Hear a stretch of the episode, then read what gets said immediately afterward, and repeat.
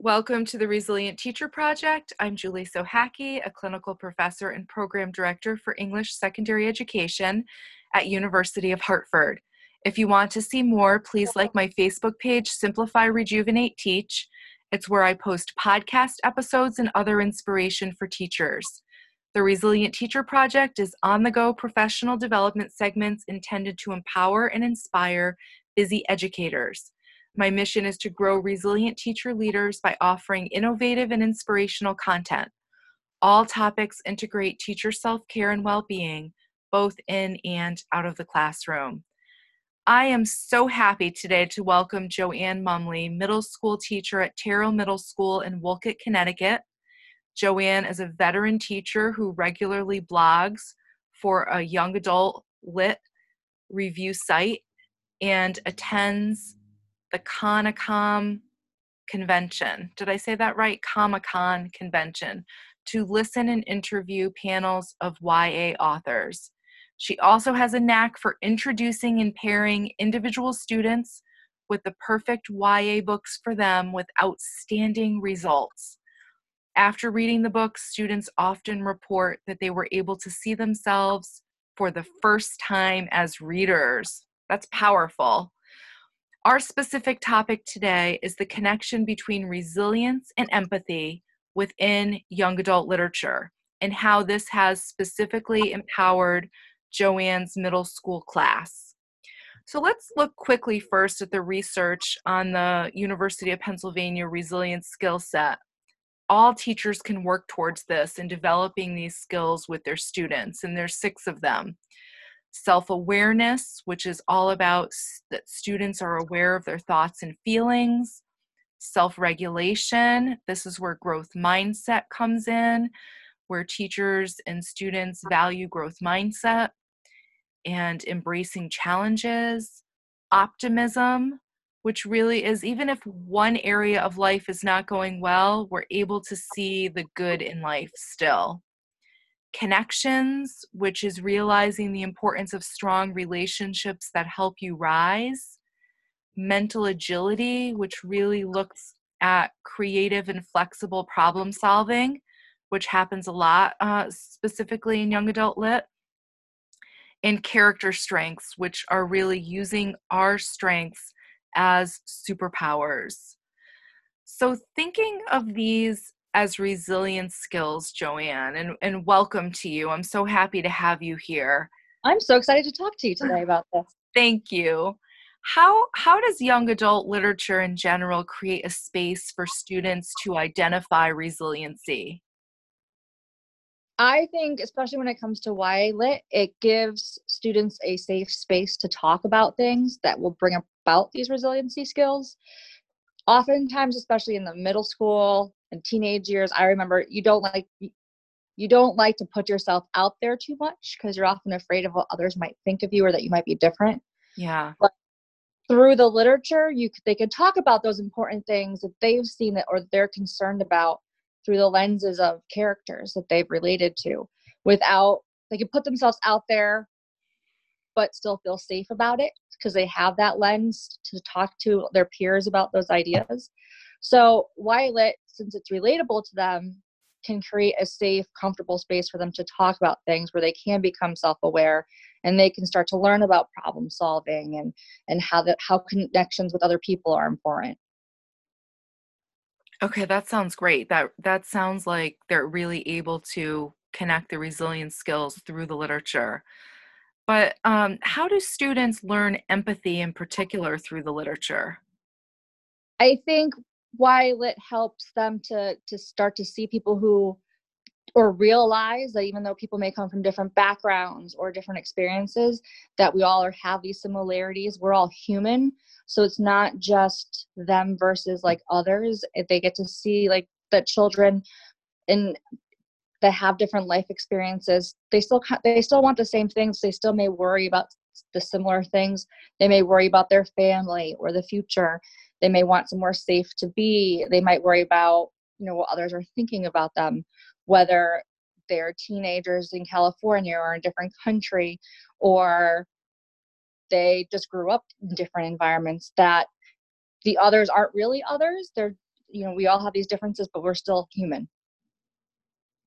Yeah we're still we're still human and so this shows them how we're all interconnected and and yeah those oh, how feelings similar. similar. Yeah okay great. And so this reminds me of a change maker project that you talked to me about before and i was so impressed by it. I'm just curious i mean you can tell the listeners a little bit about that project but also i'm interested in how it's actually evolving.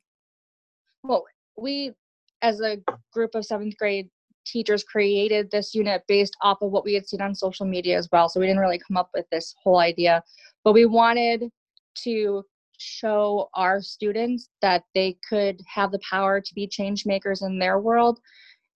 Teenagers, they're they're in tune with what's going on and they still worry about what's going on in the world in their own way. But I think often they might feel that they don't have the power to change anything in their lives. So we opened up the unit to reflect on how teenagers and adults have changed um, things in their in their community around the world globally or sometimes just within their schools. It centers around books and even just news articles that have shown up. And it's amazing to see 12 year olds becoming so engaged and trying to and doing research on their own to try to figure out how they could change something that they've seen as an injustice or just something that they don't think is right or they want to fix or help other people in their community. And this, and, oh, go oh, ahead. No, I'm saying, and since then it's kind of evolved across grade levels too, and you get to see the eighth graders kind of taking what they've learned and become more active in the school community, as well as like the teachers kind of all talking together and collaborating to try to make sure we're the support system for the kind of engagement that they have in changing the world around them. That sounds amazing. And the fact that it continues year after year is just, it sounds like there's great collaboration at your school. There, yes, there is, which is great. Okay. And so, can you just give us a, a specific example of um, a project, what it, what a student would do and what it would look like and what the topic might be? Sometimes it's something just as simple as helping the local animal shelter, but they do everything on their own with with guidance from their teachers or sometimes i'll go back to maybe a sixth grade teacher or, uh, or we'll have eighth graders come back to seventh grade. Um, they create a proposal. We've had students write proposals to the principal and present in front of the school board to get fundraisers for certain things that they thought were really important um, from, you know, like I said before, like animal shelters or raising money to donate to the Children's Hospital. Um, sometimes they've given the proposals to their Boy Scout troops and they've done things through there, um, their church groups. So it kind of, they go out into the community with their proposal. So we're not, the teacher isn't the audience for the proposal. Like it's part of their, their unit, but we see them on their own taking that proposal and bringing it out into the community and to keep it going. So it's not a requirement for them to actually get this fully started, but they're so engaged with their topic and their research that they take it all the way. And it's not just a proposal, it's something that they actually end up doing. I love that. And I love how it integrates right into your classroom. Um, so thank you for sharing that. So, how would you say that your your classroom in general? So, I think the Changemaker project is a great example. But how's your classroom become more kind and compassionate as a result of young adult literature? I think there's a couple ways it's helped. One, through class discussions for the YA books that, that they have in their book clubs, they get to see and connect with characters and each other based on their conversations on the characters' motivations or what they would have done differently in that situation and they problem solve together. And outside of the, the, the classroom, we have, as a school community, we've decided to try to make that reading visible.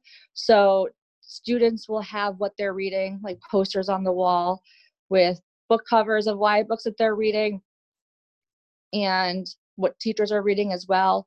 But it, it allows kids to talk to other students that they may not talk to, they may not be in the same classes, they may be in different grade levels, but they know that one person may be reading this book and it allows people from allows the students who may not talk to each other to have like some commonality so they can kind of connect with people outside of the classroom as well. This is a great idea to create a stronger community within a school. And so just another another way that your school is really um, doing something amazing. Um, what about the idea of creative problem solving? You said that they're doing some creative problem solving together because as they read they realize oh i would have done something differently. Mm-hmm. i mean that sounds like very powerful that they're able to take a problem in a ya book which could be significant and then analyze it and come up with a different solution. Yeah, and through YA literature, I know when they when they start to discuss, they can get they're very passionate about what they're talking about with their peers, and and they they discuss the the characters' actions and and in some ways, I think it also helps as a whole for them to start reading social cues as well, because they get to read characters' actions and motivations, but also get to reflect on on themselves, like how they would have handled or not handled the situation. And they get to see a bigger world with different perspectives through discussing what's happening in the book. So by learning and trying to understanding people's motivations behind actions it helps them self-reflect but it's not to them with class discussions it's it's not how do i say it's not like an essay. So they don't feel the same like confinements. So you get to really see them kind of bloom in their discussions about that as well. Mm, mm. I, I, love that. And it must lead to some type of empathy between the students. And that's what I'm interested in too. Just from, you know, your project and, and the YA Lit, have you seen instances of empathy between students in your classroom that you just stopped and thought, wow, I've I've seen students who may not talk to each other become friends over over books that they're reading. Wow. Um, and it's you might I had one student even say like I I would never have talked to her just because our our past our social like groups don't really cross over but we have so much in common and we're going to read this book next together and we're going to go on Snapchat and we're going to make sure we keep up with the reading that way. It's not a signed book. It's just there's multiple copies in, in our media center in my library and they're talking about books with each other and they're making new friends through literature which i think is wonderful because they're passionate about reading but it's also making them compa- compassionate towards others as well. It really is. Wow. So our listeners are probably you know want they probably want an example of a powerful YA book that impacted your students? Oh, there's so many. Um, I know across classrooms and not just my own classes, but with other teachers, a lot of books that have been shared across the hallway is a long way down. Mm-hmm. Um, that's been something just like they're really discussing on the decisions in the book. The Hate You Give, uh, Ghost, um, one whole class novel we we had a discussion about with like motivation and just understanding people from a diff- different like, time period but how teenagers haven't really changed and how like we're similar um, was wolf hollow.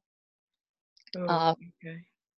so there's so many i can i can keep going on and on. There's so there's so many. Why don't we stop and just talk briefly about a long way down because that's really powerful. I know what i like seeing. It's do you want to tell everybody a little bit about it just in case they haven't read it? Oh, I want to. I don't know if I can do it justice. I don't have the book in front of me. Oh, okay. Um, it's okay. But it is a long way down. Is about a boy who's lost his his brother to gun violence, and it's told in through poetry. So even sometimes my reluctant readers will open it open and start to read simply because there's not a lot of words on the page. Mm-hmm without them really fully realizing to the end like how like powerful the book and how deep the book will go. And all it is is it's the boy's journey down the elevator as he's trying to figure out how to deal with what's been going on and and is he going to retaliate or or not? And to hear discussions across grade levels in the hallway or even with different levels of readers whether they're just starting to be beginning to see themselves as readers or students who proudly say that they're readers they have this book to talk about.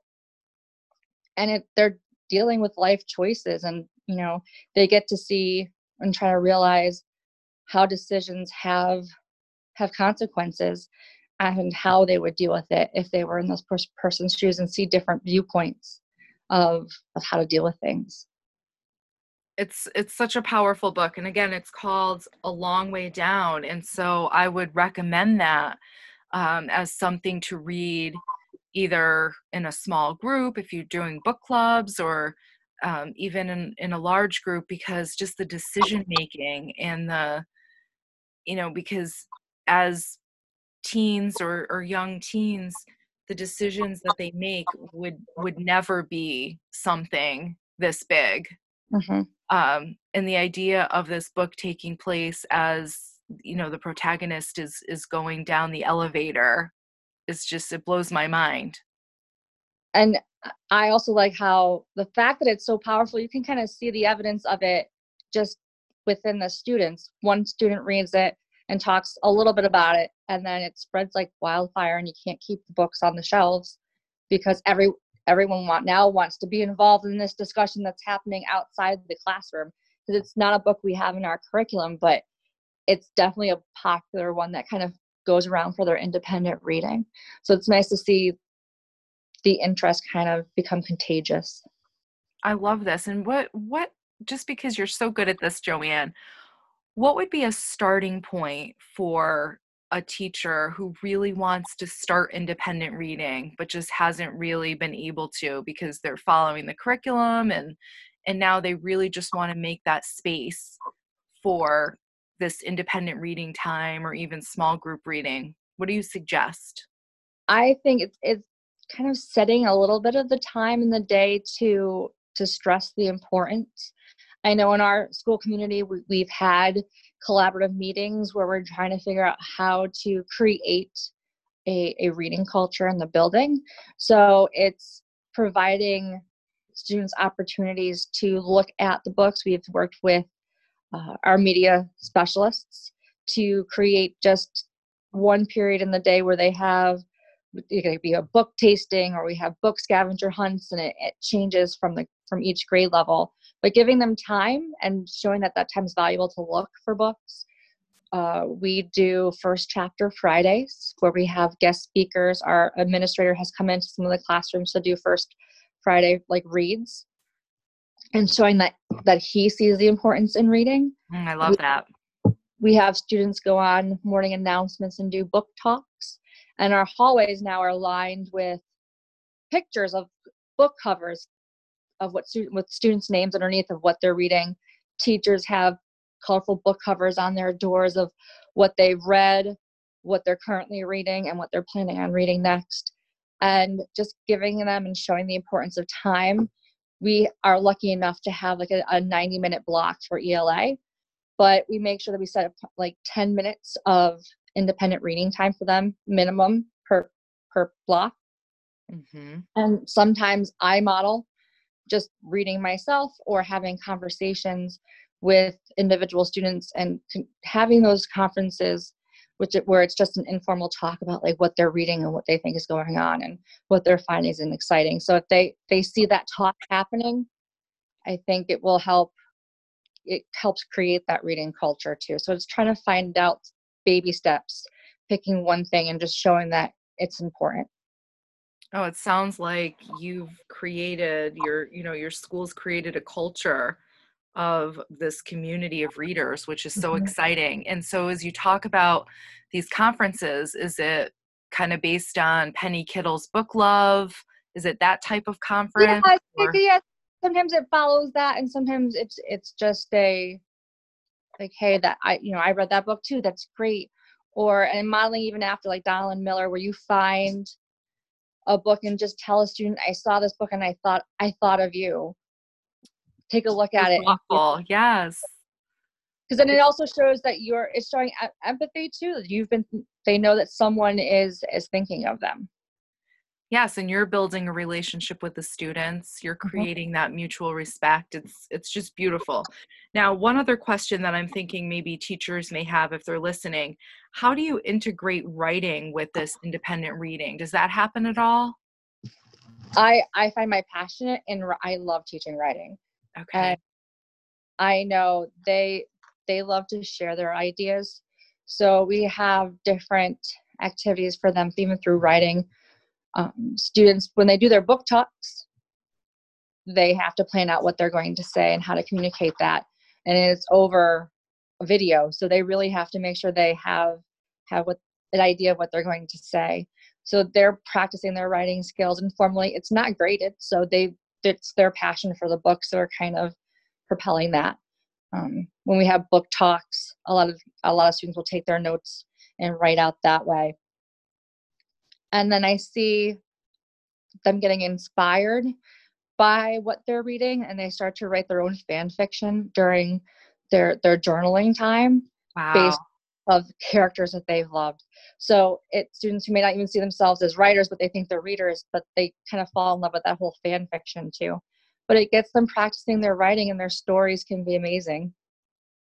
It sounds amazing. It absolutely does. Thank you so much for sharing all of this. So, do you, before we, you know, before we say goodbye, do you have anything else that, you know, you might want to share with literacy teachers, ELA teachers, or just any teachers that you haven't really mentioned? I, I think one thing I would say is that sometimes it can be it can be overwhelming. We we have a lot on our plates with curriculum and state assessments that having to add one more thing can be really over overwhelming. But if they take just one moment and try to do one thing and it helps connect with the students it's going to make a, a really big difference. Our reading culture didn't happen overnight and it's still developing but we're taking those tiny steps and hoping that it it spreads. But not to get overwhelmed with it all i think is is for our own resiliency like if it doesn't work the first time it's okay. You can try again. One but one way of promoting a book may work with one class and you try it the next year and it it's not. But then the third year they'll that group will love the other book again. So it's kind of being okay with yourself too as educators and as teachers and just being aware of that it, it's going to take time. Yeah Thank you so much. Thank, thank you. you for thank you for joining me today. This has been fun and so informative. So, thank you everyone for listening and until next time, take good care.